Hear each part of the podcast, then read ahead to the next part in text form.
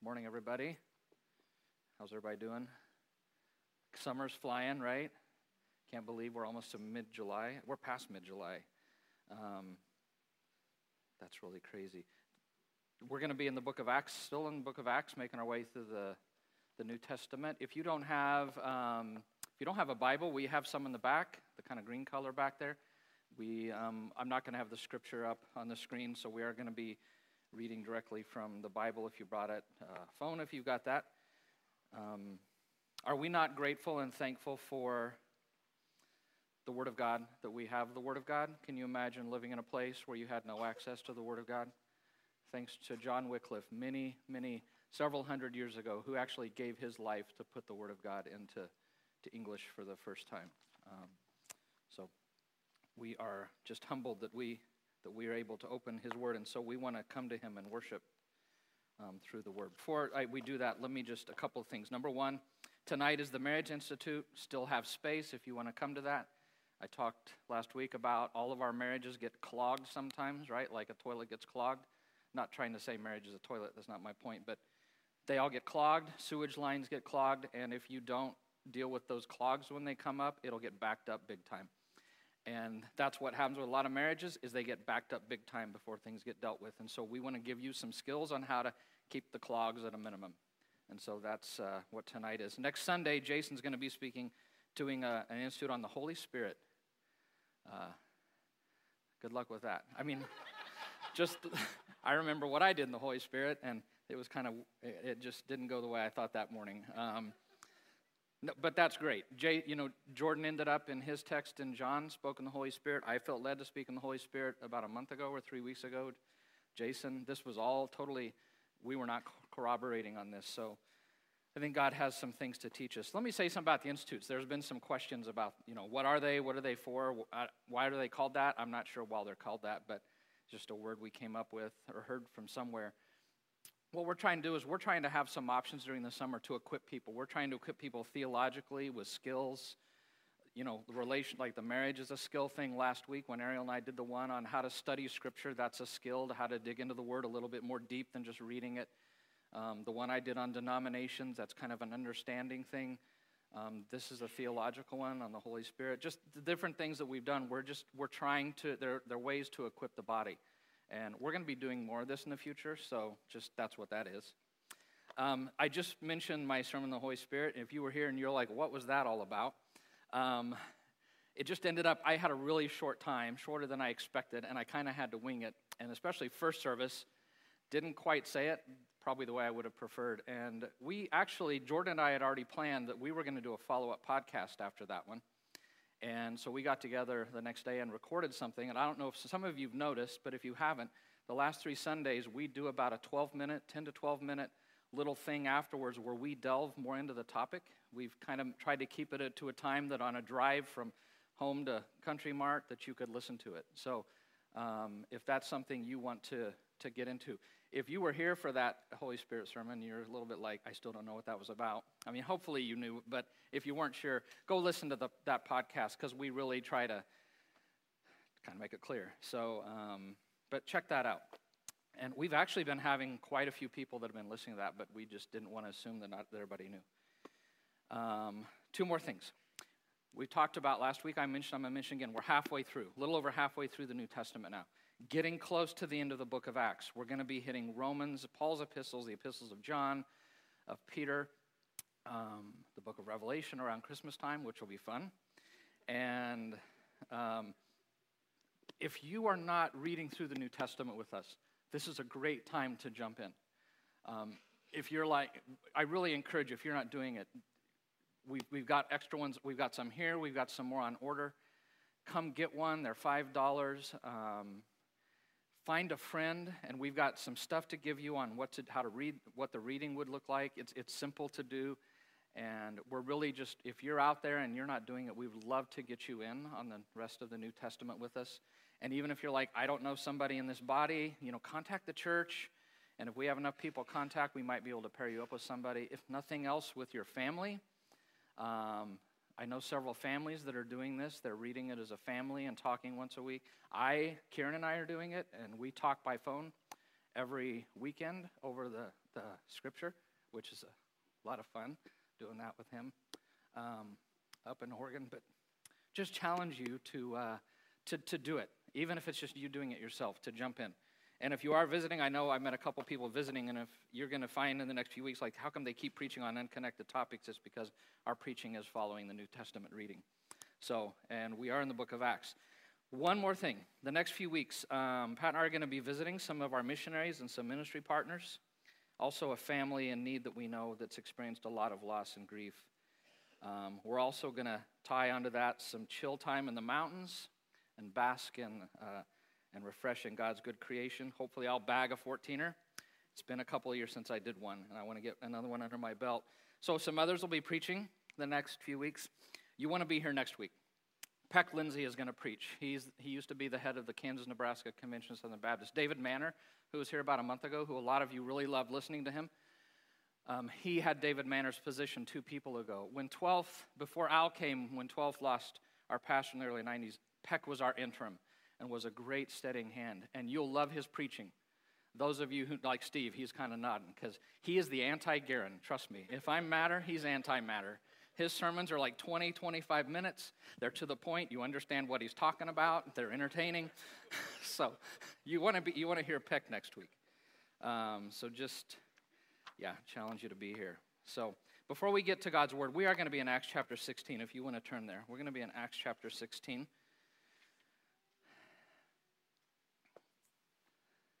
There is a famous um, American theologian. I want to start with a quote from him. Uh, his name is Daniel Boone. He said, I've never been lost. I was once bewildered for three days, but never lost. Uh, isn't that great? I love that quote. And I, uh, that just makes me have a question. I'm curious specifically in regards to like God's will and the direction He might want you to take in something. Have you ever felt lost? Or just bewildered? I don't know. But have you ever felt lost? I know I have at times.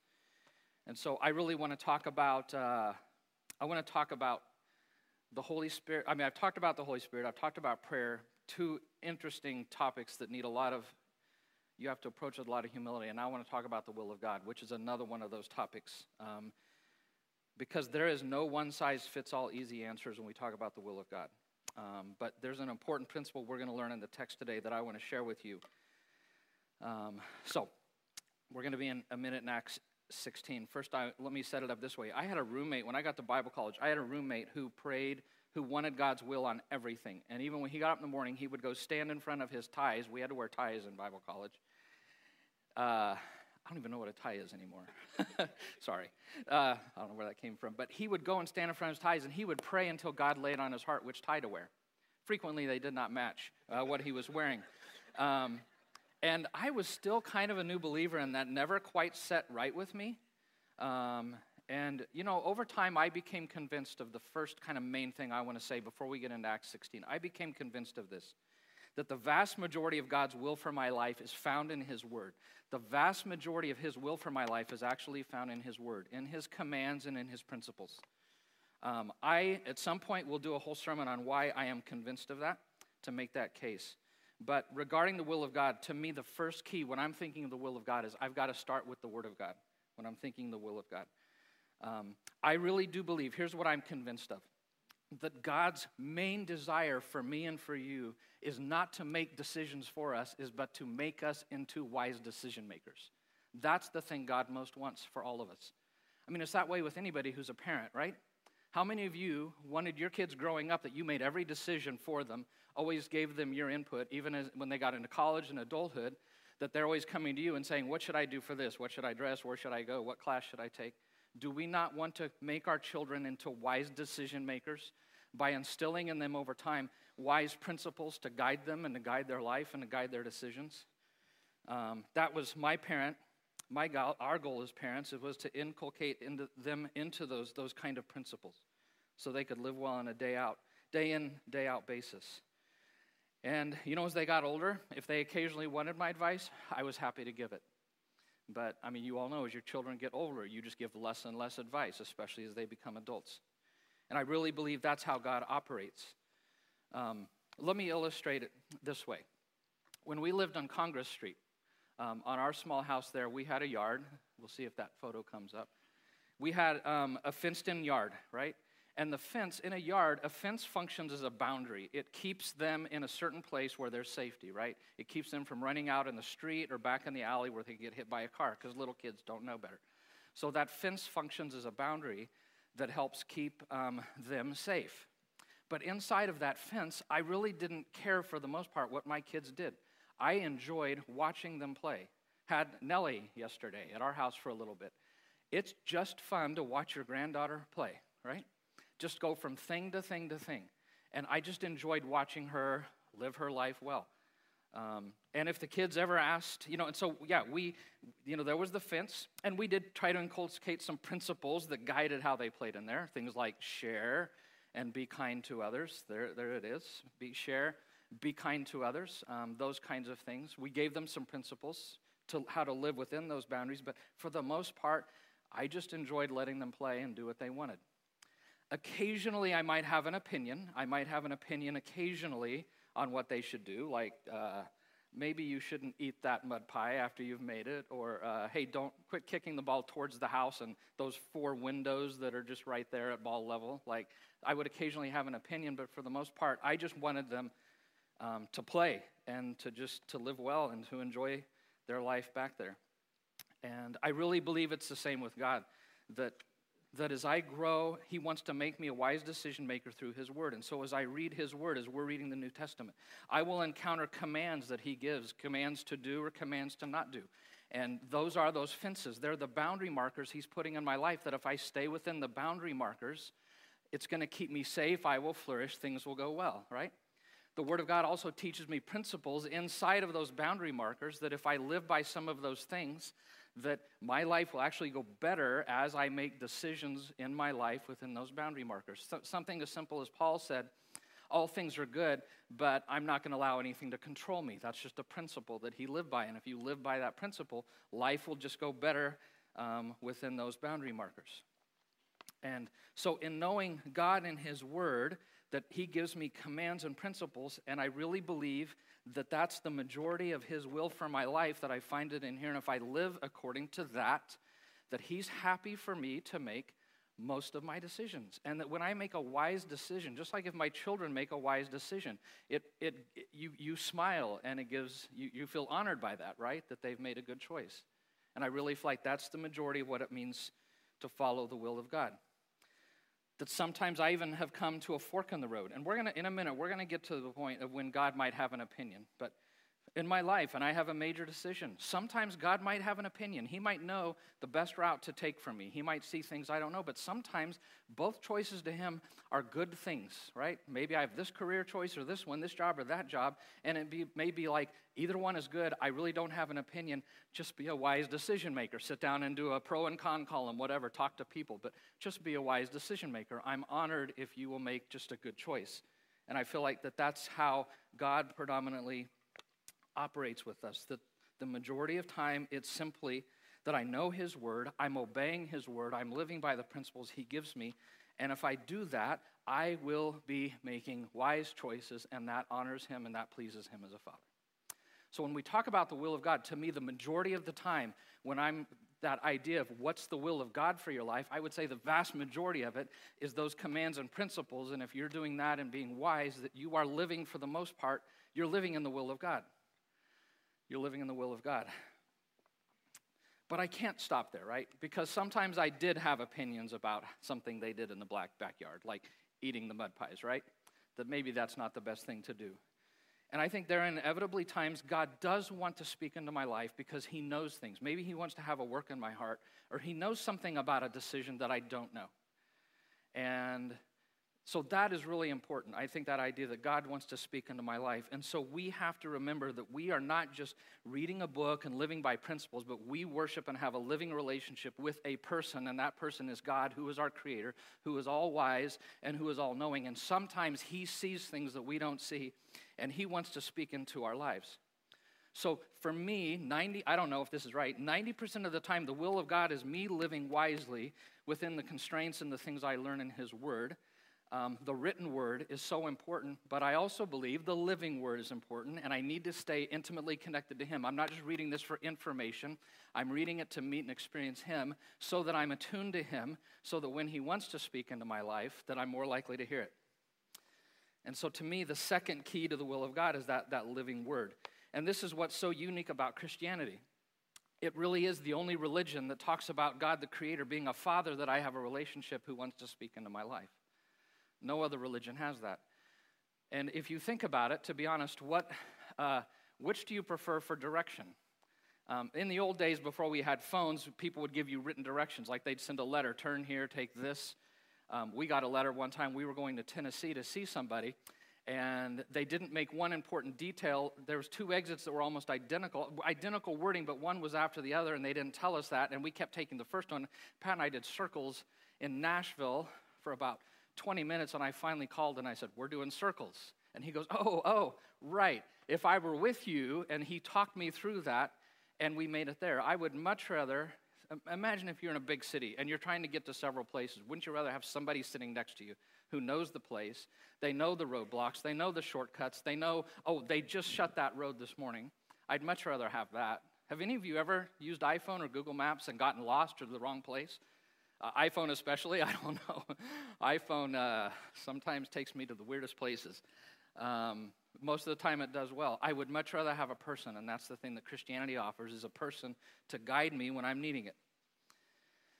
Okay, so in all things, then, I need to be rooted in my relationship with God. And that's why Solomon said in Proverbs 3 5 to 7 Trust in the Lord with all of your heart don't lean on your own understanding, but in all of your ways, if you acknowledge Him, He will direct your paths. So there's that, that need to not just know His word, but to be intimately connected to Him. Intimately connected. So that when He has an opinion, when I'm in the yard playing, and if He has an opinion, that I can hear His direction.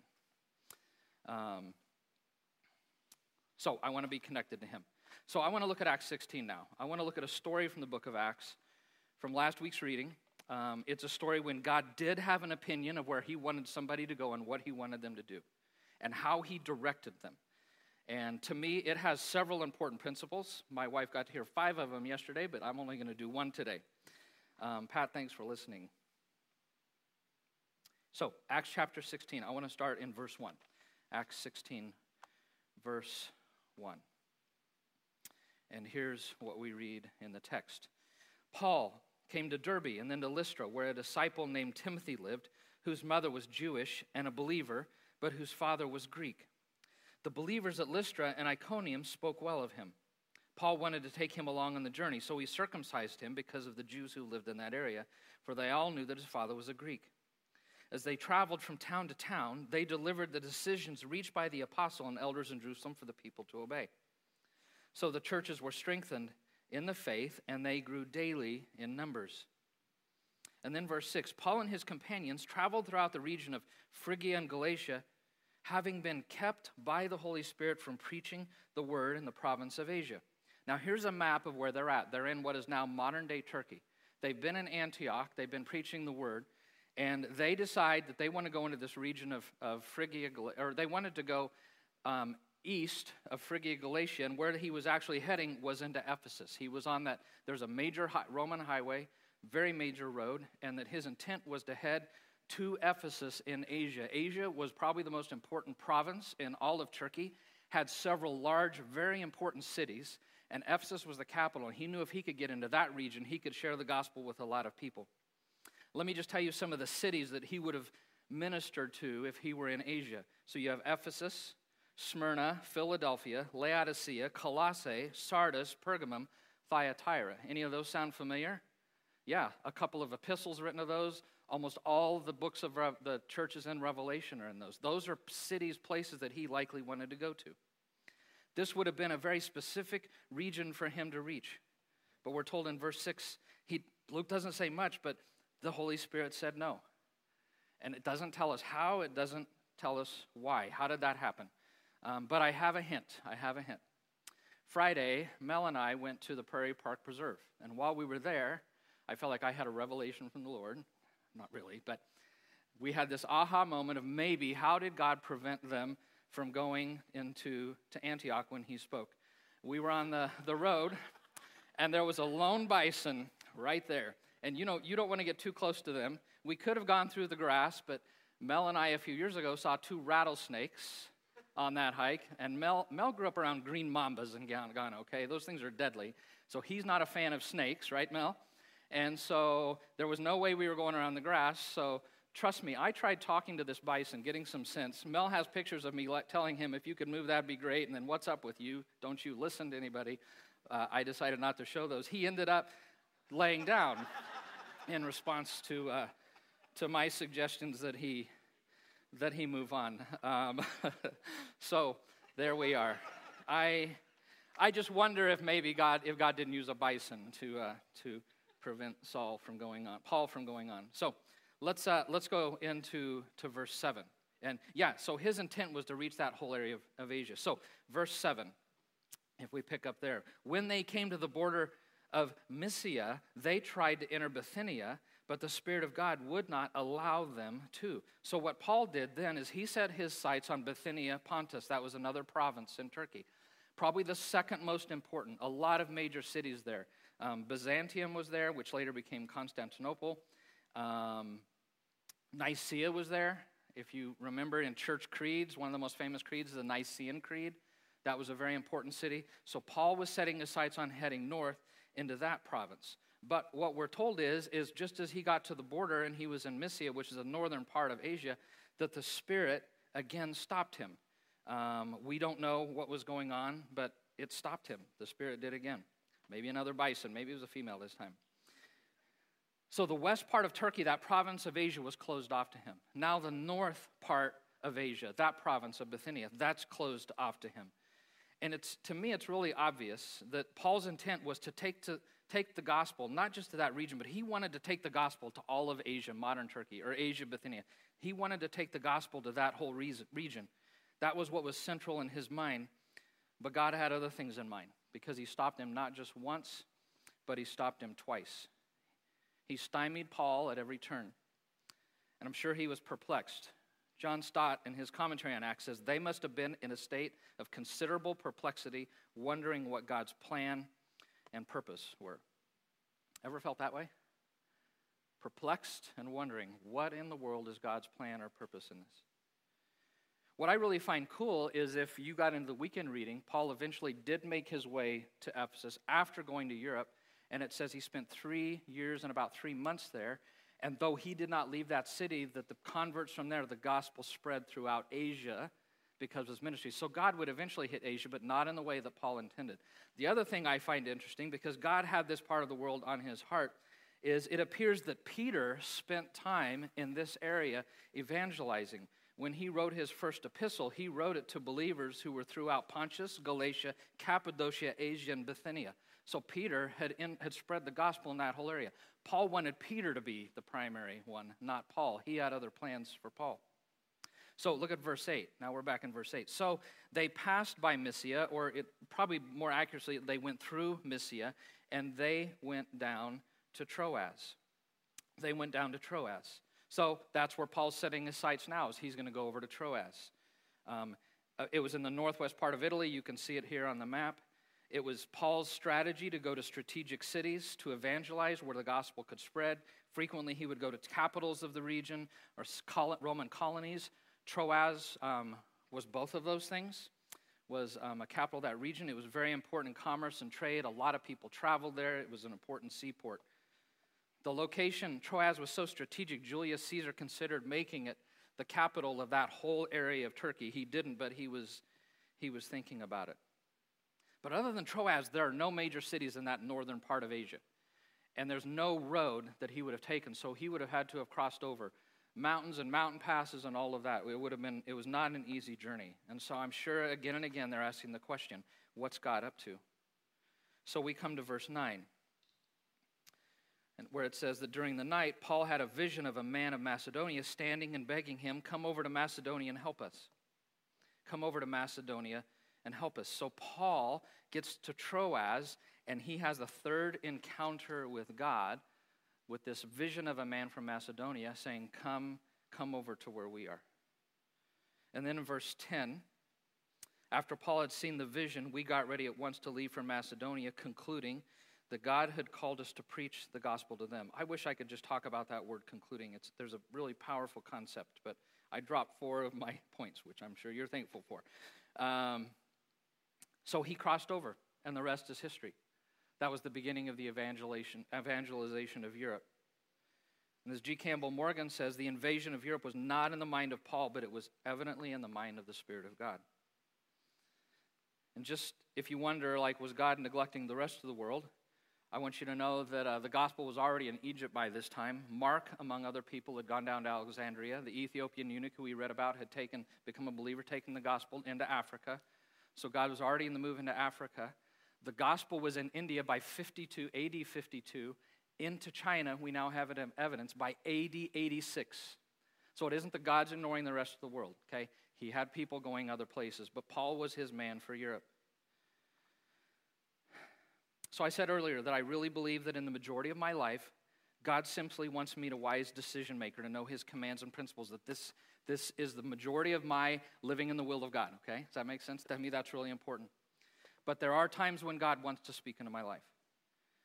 And when He does, when He has information that I need, either about a decision or if He's wanting to speak in my life of a work He's wanting to have in my heart, which He did recently, and I'll briefly talk about that, I want to hear it. And I assume it's with you. If God wants to speak into your life, do you want to hear it?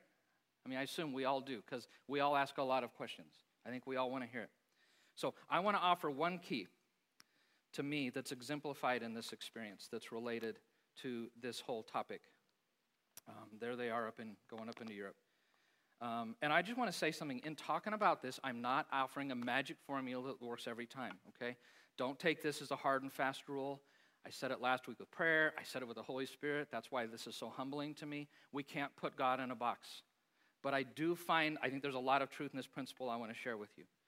Um, so here's what it is. Here's what I noticed in the story that caught my eyes several years ago.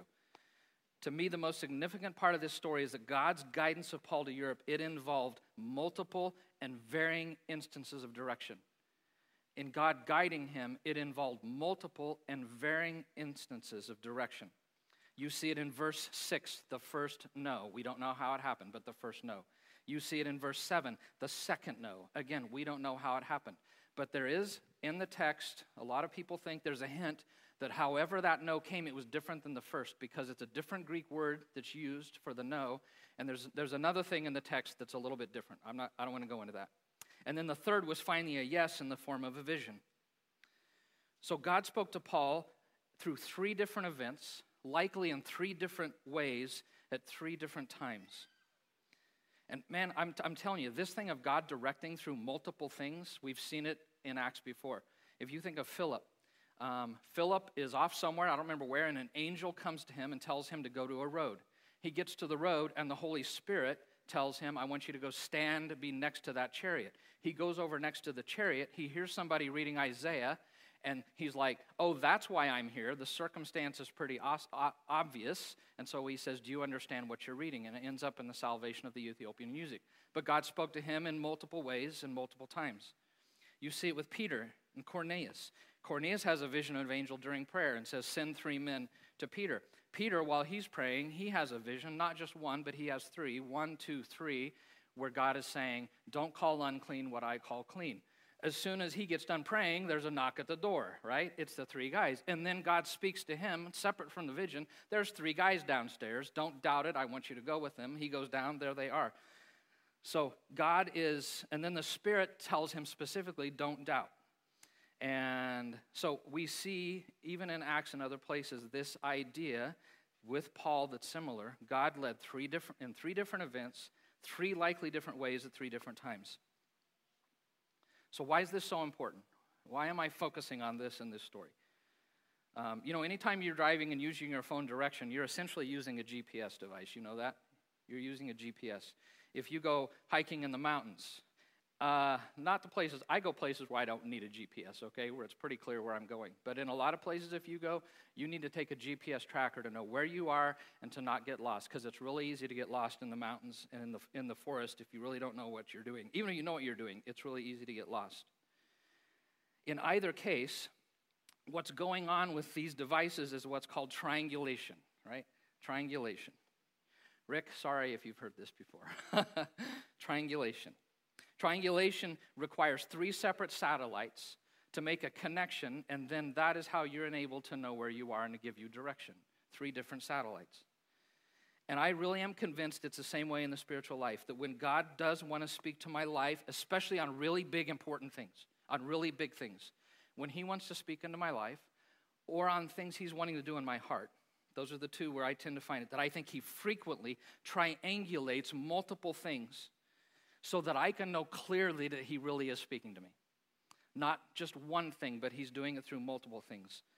I really believe as a father, I wanted, when I communicated to my kids, I wanted to be clear, right? I wanted to be clear. And I believe God is the same, that He doesn't want to play games with us, drop a little hint, and leave us alone to figure it out. I really believe that in those big things that God many times uses triangulation. I'm not going to say all the time, but I think many times. And I want to tell you, we see it not only in Acts, but many of the great saints of old who lived held to this principle. And they did so because Jeremiah 17 9 says that the human heart is deceitful above all things, um, beyond understanding, right?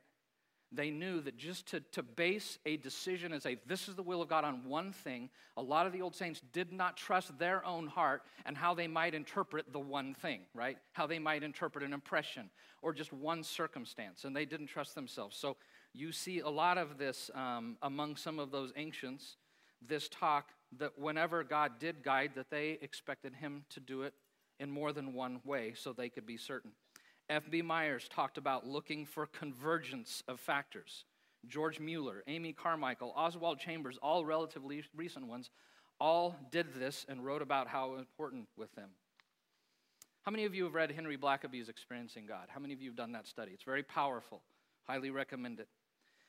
He spoke of the idea that if God has something important to say that he wants to communicate, that he will not leave it to me just getting one message and really trying to figure it out. I mean, he can speak in one message. I'm not saying he can't. But the most of the time, he's going to speak through a variety of means to make sure that I get it because he wants to be clear. And I just want to read some things he said in that book. He said, If you think God may be speaking to you, you look and listen for confirmation. I check to see what the Holy Spirit is saying in multiple ways. You'll find that a number of things will begin to line up and say the same thing. Things begin to agree in the same direction. I often see a pattern begin to develop, and I begin to get a clear indication of what God is saying to me, of what He's saying to me. I really believe that important matters, in important matters where God does want to speak into my life, especially about decisions or a work He's wanting to have in my heart. I really believe, for me, I'm looking for a convergence of multiple things pointing to the same thing. I'm looking for maybe that inward impression from the Word. I'm looking for people saying things to me, for circumstances, for something I read. Um, I don't just take one thing and run with it as God's will. And George Mueller said when he wrote about the way he did decision making in the will in the will of God that if he saw this convergence, he would with a humble confidence step into that thing believing that God had made it clear to him. And I just have found this in my own experience that if God's wanting to communicate something important to me, he tends to do it via triangulation. He will tell me the same thing through a variety of means. Um, he did it in Indiana. We were there recently, and I was praying about a very important thing. And I it, it, it's, if I told you what it was, you'd think it was weird, but it was important to me and I was I was asking for him to, to give me something, and I was writing some stuff down, and then I had this like this kind of aha moment. But I don't trust those single things as like God speaking to me. And I'm sitting in the living room, and about a minute after I got that, a commercial came on, and the exact phrase that I had gotten was in the commercial. The exact phrase. And I was reading a book that day, and about an hour later, I turned to the next chapter, and the title of the next chapter was the exact phrase, okay? So to me, that was God saying, uh, that aha moment you had, that was me speaking to you because He confirmed it with a convergence. That one's pretty rare. I don't usually get into that detail. But it happened to me again these past few weeks as we read the New Testament. There was a day we read something, there was one word that appeared three times on that day, and God really spoke it to my heart that it was something I needed. The next day, it appeared again. Not only did the word appear again, but there was a quote, Old Testament quotation that had that word um, from Nehemiah. Now, don't go looking through Nehemiah to figure out what God's talking to me about. Uh, so I shared it with my quad group that Thursday, and I said, I really feel like God is wanting this work in my life. Would you pray for me? That night, that very night, sat down with Pat to a devotional thing with her, and that same word in that same Old Testament sentence was in that day's reading, the same night. A couple of days later, I'm driving down 12th Avenue, and a church had changed their sign, and they put that Nehemiah scripture on that sign. And I drove by, and I'm like, okay, God, I get it. The work you're wanting to have in my life right now is that thing. You're wanting to get more of that inside of me. I want to have that work. Would you please give that to me? Now, please, again, don't go driving around Emporia looking at church signs to figure out what in the world. It's pro- I told you, 12th Avenue. It's probably pretty easy. Um, I'm not saying even I always hear, but I frequently find that when God is wanting to speak into my life, so I'm just living my life, living the will of God. This is the written will of God, right? Living by His commands, living by His principles, trying to be a wise decision maker to glorify Him. And sometimes He does want to speak into my life. I'm always attuned to it, or trying to be, not always, but trying. And when He does, He tends to do it through convergence to make it clear. And I'm a dad. I understand that. I get it. Anytime I want to communicate clearly to my children, I would be clear, right? We don't play games with our children. I hint something, but I really, you know, I would repeat myself. And I really think that's the main thing I learned from this story is that God, when He wants to communicate, wants to be clear. And He'll repeat Himself as often as He needs in whatever way He needs to get us to where He wants us to go. And I really believe the best way for Him to communicate through us is through a pattern of convergence. Again, can He speak to me through one thing? He can, and He does, and I've had a couple of those experiences. Um, but I really, I parked my car in this whole convergence idea. That's where I parked my car, personally. And I want to tell you, if, if this is how God leads, you know what that means? That means I've really got to be attuned to Him and I've got to be attentive. And the way I be, I'm attuned to Him, I don't remember who said it, but the way for me to stay in the range of His voice is to be in His Word a lot, which is why we're doing the New Testament reading, to be in His Word so we can be in His will, know His commands, know His principles. This keeps me attuned to Him, and then I'm attentive, I'm listening, I'm trying to notice what's if God speaks to me in Scripture, like He did that week, laid something really heavy in my heart, like Lord, is this a work? I feel like it. Is this a work you're wanting to have? And then that thing got confirmed later. So it just requires that of us, attunement and attentiveness. And I'm not perfect at it. Trust me. There are times I'd rather just do my own thing and not hear His thing. So please don't think Um, I'm St. Garen or something. So let me summarize. I really, really believe that the ma- vast majority of God's will for my life is in His Word, the written Word. To me, that's 90% of my Christian life is I know His Word, I know His commands, I know His principles. I live within that fence. I try to live wisely within that fence. And I believe God is most glorified, not in telling me which tie to wear today, okay? But for me, just getting some fashion sense or being smart enough to ask my wife, does this match, right? And in doing that, I'm showing myself to be a wise decision maker, and God is glorified in that. That that's the majority of my life, but I also am open and I'm aware that God at any moment might speak into my life, and I want to hear it. I try to stay attuned, I try to be attentive. And I really have found that if it's a very big issue, or frequently if it's a work he wants to have in my life, that he will, he will do it not just once, but through multiple means, through convergence, so I can be clear. So I can be clear. Let me just give some ending advice. And this comes from a modern day saint that I love and respect, and it's what I've tried to practice, um, especially if you come to a big decision, a fork in the road. Here's what I do take it or leave it. Um, if I'm in a big decision, I will ask, Lord, if you have an opinion on this, if you know that one of these is better for me, you see something I don't, I want to hear from you. If you don't have an opinion, I'm going to be the wisest decision maker I can. And in the meantime, till I hear from you, I'm going to be going through the process of being wise about it. But I want to hear from you if you have an opinion. Um, otherwise, I'm going to be wise because I know you're glorified through me as a child, a grown up child, when I make wise decisions in your name. And then I say, if you do have an opinion, Lord, I need you to tell me clearly, okay? Don't just say one, don't do it once. Like, just don't give me this thing in here or don't just give me one circumstance. I am needing you to do it within multiple ways and multiple times so that those things are they're converging on whatever it is you're saying because I really want to be clear. I'm kind of boneheaded like that, right? I need clarity. So I'm like, Lord, if you have an opinion, please show it to me clearly. That's my request. If you have a deadline, and I've had some of those where I've got to make a decision by a certain time, I'll be like, Lord, I have to decide by this day. So if you are going to triangulate, would you please do it by that day? At least an hour before I have to make the decision, or 30 minutes, right? God is frequently uh, never late. How's that go? He's uh, frequently something, but never late. I can't remember it. Seldom early, never late, right? But if by the time the decision comes, if I have not, with, with, with a heart wanting to know His will, if I've not had a convergence of things pointing to something, then my, what, I, what I determine is, is God right now is just like me as a dad with my kids in the backyard, and He's like, Garen, both choices are good. You glorify me no matter what you do. You just be a wise decision maker. And I make the call. But I, I have a commitment, a pre commitment, most of the time, especially in the big things, a pre commitment that I'll do whatever He says. And even if it's a hard thing, that I'll do whatever he says. And like I said, if I don't hear, I humbly make that decision. And finally, I am convinced of this. I am convinced of this that if I if my heart is to know his opinion and to do it, to hear and obey, if that is my heart, if I miss the convergence, if like God's like, "Hello, you know, I sent 5 things and you didn't hear any of them." I trust that God is good enough that He's not going to let me make a decision that's going to wreck the rest of my life. Does that make sense? That He'll be like, Garen didn't hear me on that. I'm going to shut that door before He goes through. Does that make sense? I trust His goodness because that's what I would do as a dad. That if my younger kids, when they were little, didn't hear, that I would, you know, Nellie, sometimes, you know, when you have little kids, they're running, you know, to an edge and they don't know it, and you just redirect, you just grab their hand and redirect them. I trust that that's the kind of daddy is, that He's not going to let me fall off of a cliff and he'll redirect me.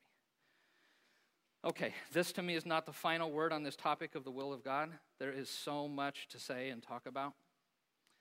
But I just, I really believe, and this is what I think is a, a biblical approach to this one concept. So, number one, 12, may we be a community who let the Word of God richly dwell within us so that in most of our life we know the will of God the written will of God. We know His commands, the things to do, the things to not do, and we live within those parameters.